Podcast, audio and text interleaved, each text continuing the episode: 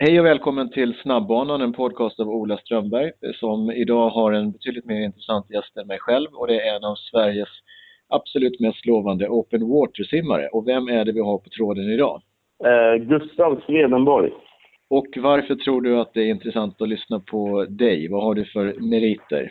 Eh, jag har kommit nya på junior-VM i öppet vatten och eh, jag, har, eh, jag är SM2 och eh, JSM-guldmedaljör.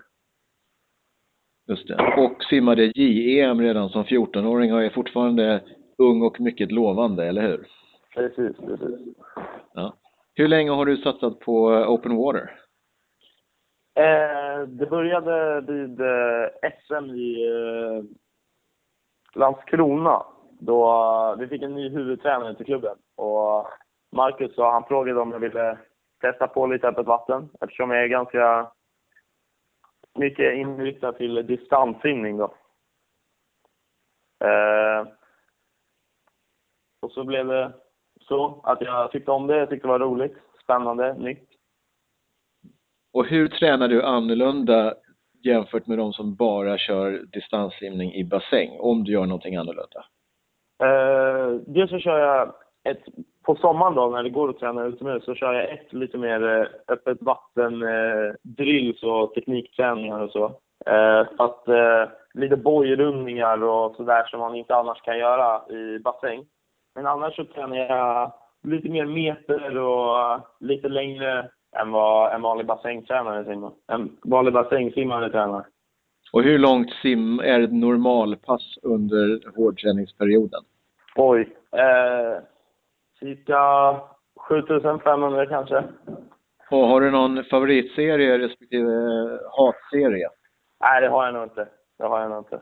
Och hur många pass i veckan kör du? Eh, jag, kör, jag tror att det blir nio simpass, eller nio träningspass. Och kör du även någonting som inte är simträning, landträning, styrka, Eh, core? Två, två pass, eh, två pass styrketräning varje vecka. Och hur skulle du säga att din träning är jämfört med internationella simmare? Ja, det är väldigt svårt för att det är väldigt många olika filosofier i hur man ska träna öppet vatten. Vissa tränar bara i, eh, eller mycket, mycket mer i alltså öppet vatten, i sjöar och hav och sådär.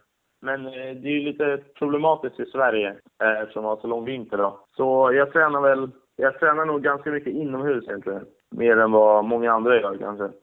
Och vad är det som du saknar i form av den här open water-tekniken? Är det framförallt hur man ska ta bojarna? Är det eh, sightingen med huvudet som man måste? Eller vilka delar är det som är svårast att inte ha, att inte bli duktig på om man kör lite i öppet vatten? Eh, jag tror att man behöver en, eh, framförallt mycket erfarenhet av att köra utomhus. Jag tror det är det alltså jag saknar. Erfarenhet av eh, lite bågigare vatten och så kanske. Och om du skulle åka utomlands eh, och träna träningslägermässigt för att eh, få erfarenhet av öppet vatten, vad skulle du åka i så fall? Oj. Eh, jag vet att det finns eh, bra anläggningar och så för eh, träning i öppet vatten där eh, i eh, Tyskland, där till exempel Ellen Olsson är. Men sen så vet jag att det finns eh, många bra öppet vattensimmare, framförallt juniorer så i Kroatien. Men sen Okej. så, de stora simländerna som USA och Australien har fantastiskt bra vattensimmare också. Och har du någon förebild eller idol inom open water som du tittar på i dagsläget?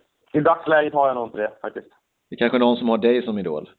Ja, kanske. Utrustningsmässigt eh, öppet vatten, hur viktigt är det att ha en bra våtdräkt? Hur stor skillnad är det om man har en bra eller en mindre bra? Alltså det är egentligen bara vi i Norden som tävlar och har lite större tävlingar i våtdräkt och så. Det är ju inte fina godkänt. Man får inte ha våtdräkter i, på junior-EM och sådär. Men eh, om man simmar Vansbro så då, eh, då skiljer det sig så, så är det nog ganska mycket på eh, våtdräkterna. Alltså kvaliteten och så. De är lite billigare ofta, lite sämre kvalitet och så. Och då om man är elitsatsande skulle jag nog välja att köpa en lite dyrare faktiskt. Tror du att det är ett problem att man i Norden får simma med våtdräkt även på liksom, elitdelen i, i öppet vattentävlingar, vilket man ju som du nämnde då inte får söder om Danmark? Ja, det tror jag. Det tror jag. Jag tror att det, det, Tror- utveckla, det, är en, det är en helt annan sak att simma med våtdräkt än att simma med eh, sån här fast skin som det heter, eller ja, heldräkt då. Det är en helt annan typ av simning. Våtdräkt gynnar ju verkligen lite tyngre simmare och så, då det är så bra flytkraft och så. Så för att, för att verkligen supporta open water så borde man ändra reglerna så att man får mer tävling så som man ska tävla internationellt. Precis, precis. En utrustningsfråga. Eh, det finns ju många som, jättemotionsboom i Sverige i dagsläget, jättemånga som håller på med öppet vattensimning, swimrun, triathlon och liknande som ligger på motionsbanorna och simmar. Ofta finns det en snabbbana i alla bassänger och där ser man en del som har på sig en Garmin-klocka. Eh, är det mm. okej? Okay? Jag tror inte att det är okej okay att ha på sig eh, pacing före mål, såsom klocka och så när man simmar. När du tränar i dagsläget, kör du helt själv eller kör du med någon, någon grupp? Eh, jag tränar ju då i Järfälla simsällskap. Så vi mm. har ju, jag, jag, jag, tränar alltid med den eh, A-gruppen eller vad man säger där. Men, eh, kör du själv, själv där eller har ni så pass många så att ni kör ett gnetgäng? Vi har, vi har ett gnetgäng. Vi är ganska, I Järfälla simsällskap så har vi nästan bara distanssimmare. Det är ett fåtal sprinters och sådär. Men eh, annars så, när vi kör teknikträningar och så på tisdagar Eh, i öppet vatten, då är det riktig många som kommer ner. Det är många som tycker det är kul att prova på något nytt och så, även från yngre grupper och så. Och det är väldigt bra.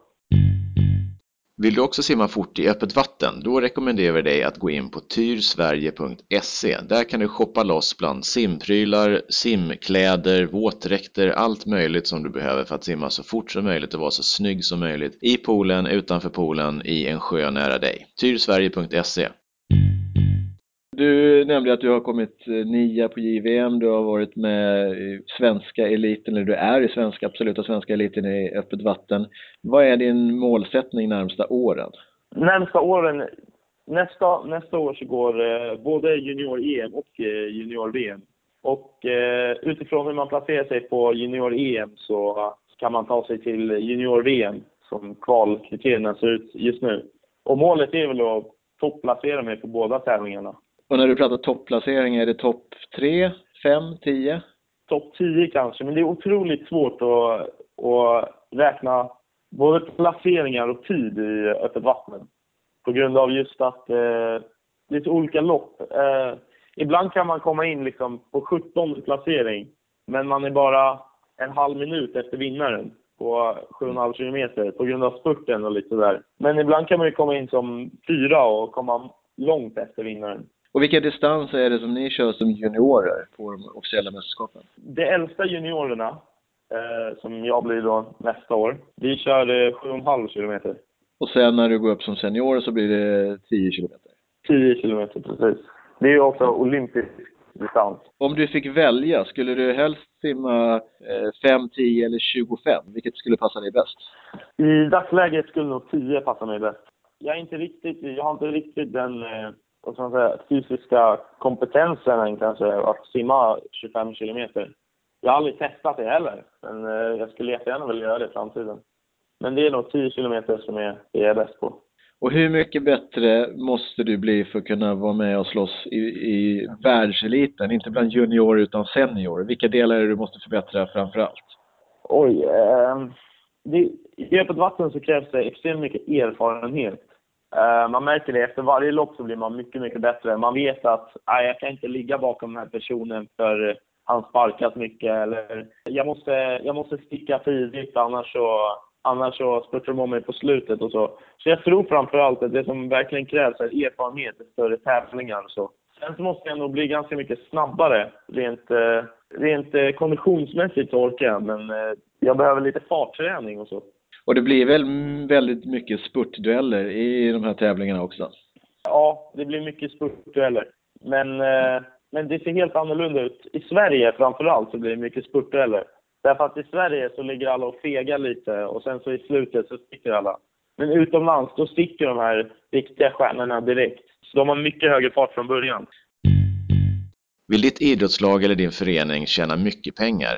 Lätt som en plätt. Då ska ni prata med lagkassen. Det absolut enklaste sättet att tjäna mycket pengar till din förening. Man säljer välkända produkter som alla faktiskt vill ha. Lagkassen. Prata med dem. Teknikmässigt, vad är den största skillnaden i open water race jämfört med bassängrace? Det är, nog, det är nog inte jättestor skillnad om man säger så. Däremot måste man kunna andas eh, åt olika håll och titta framåt och sådär. Det är nog den största tekniska skillnaden.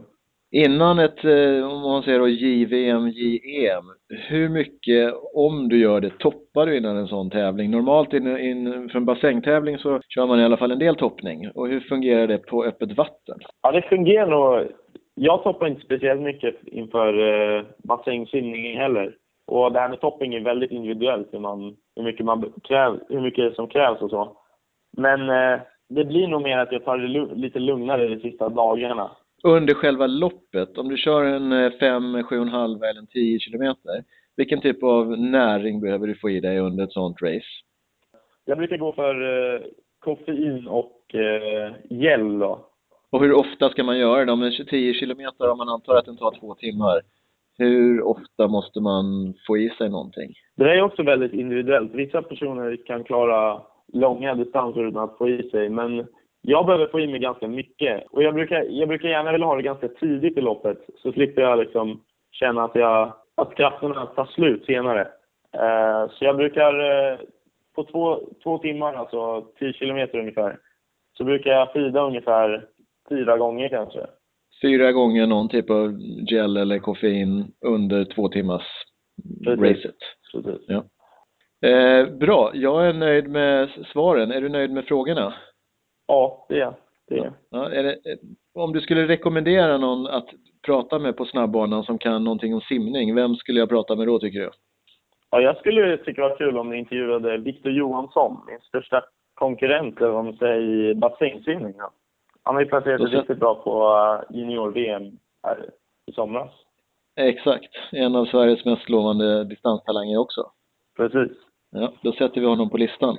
Ja. Gustav, tack så jättemycket för pratstunden. Tack själv, tack själv. Då tackar vi Gustav Swedenborg för den pratstunden, en av Sveriges mest lovande distanssimmare och som siktar på att vara med i världseliten i open water. Om du ska träna på en snabbbana nära dig, då är det viktigt att följa reglerna, eller hur? Simreglerna. Följ simregler på Facebook så vet du allting om hur du ska bete dig och du får också världsklass träningspass. Jättebra träningspass. Korta pass, halvlånga pass och någon gång ibland lite långa pass. Simregler på Facebook. Följ det!